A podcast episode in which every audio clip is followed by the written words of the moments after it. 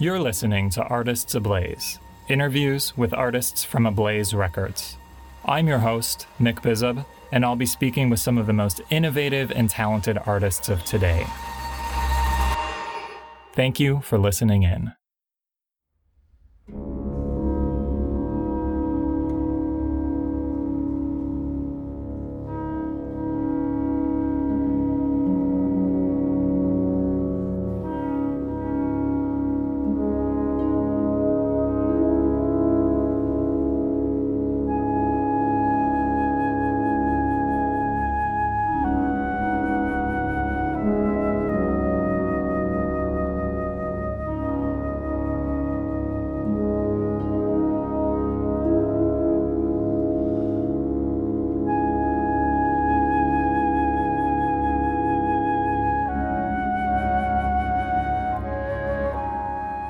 Today we'll be speaking about Douglas Knehans's flute concerto titled Tempest, performed by Mikel Toms conducting the Brno Philharmonic with Gareth Davis on flute.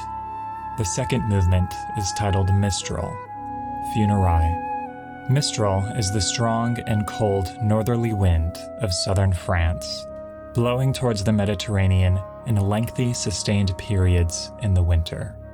Knehans likens his musical realization of this wind to a funeral march, with the cold wind perhaps summoning the notion of death and impermanence.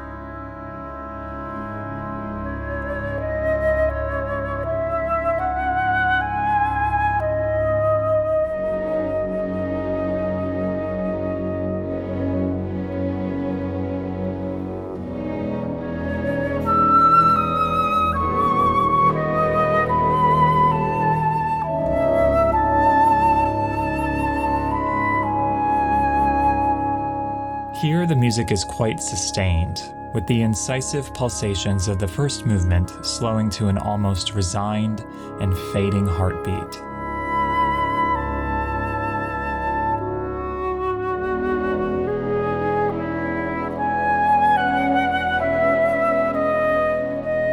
Images of a winter field, cold and desolate, easily come into focus. At times, harmonic surprises and richer orchestration brighten this otherwise icy landscape.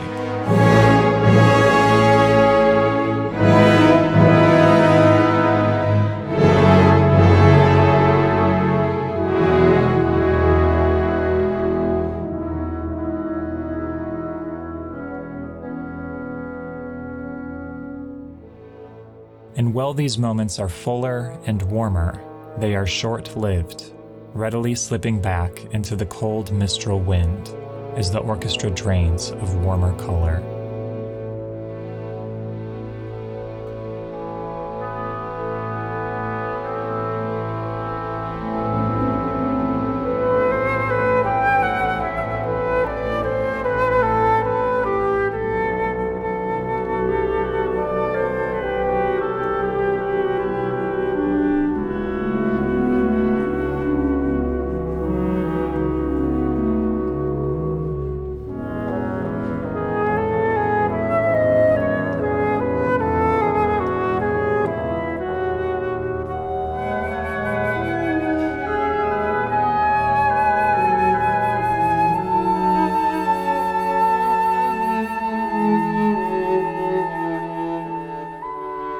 Glad to be sitting down here with composer Douglas Knehans talking about his flute concerto, Tempest. And we're going to speak a little bit about his second movement, Mistral Funérailles. And in listening to this particular movement, one really gets the sense of a very vast, barren landscape. The wind that corresponds to this particular movement is a, a northerly wind of southern France. And, you know, here the music is quite sustained. It's got all of the incisive pulsations of the first movement, but they're slowed far down to kind of an almost resigned and, and fading heartbeat. And we see this a lot in music, likening landscape, especially winter landscapes, to the notion of death. And I'm wondering if you could speak to the relationship you see between landscapes, in this case, uh, uh, you know, a barren and cold setting, and the music that accompanies it. Thanks, Nick. I generally these days tend to use natural forms and nature, things like wind and mist and clouds and sea and earth and things as kind of metaphors in a way for the internal formation of our psycho emotional worlds, which I think are equally organic, equally vast, equally compelling, equally confusing, sure. equally brutal sometimes.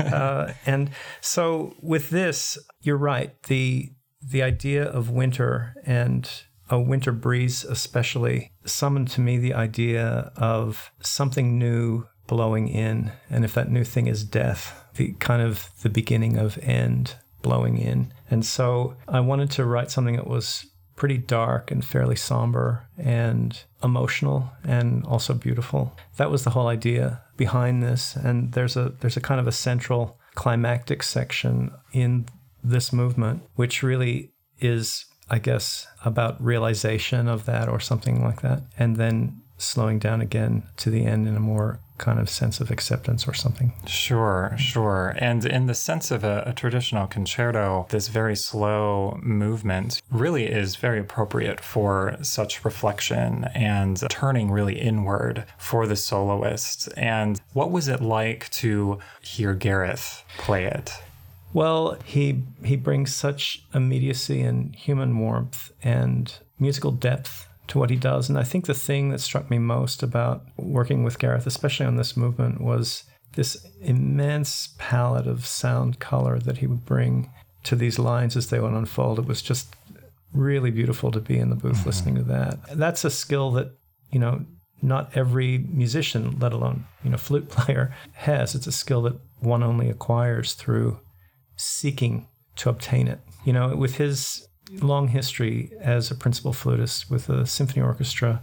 He's been put through his paces quite a lot with, with all of those most famous solos. And when you have only a short piece of music, like an 8 or 10 or 12 or 15 bar solo, rather than like a recital program, I think it forces one to look more to differences in coloration and intensities of quality that you don't perhaps need quite so much when you're doing a long interpretive reading sure. of a piece, sure. but it's just your little spotlight, mm-hmm. then it's a different kind of intensity that's brought to it. And I think he he brings it 150%. Oh, absolutely. Mm-hmm. It's a beautiful, beautiful movement and wonderful to listen to him play it.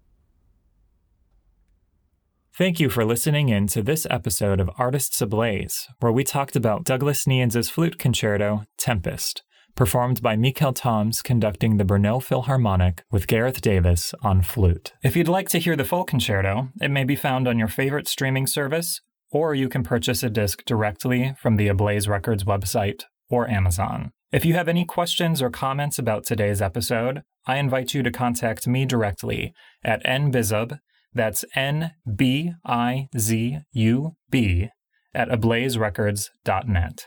Artists Ablaze is made possible by Ablaze Records, a company based in Australia and the United States dedicated to the recording, distribution, and promotion of work by living composers and performers. Ablaze Records, passion in sound and power in performance.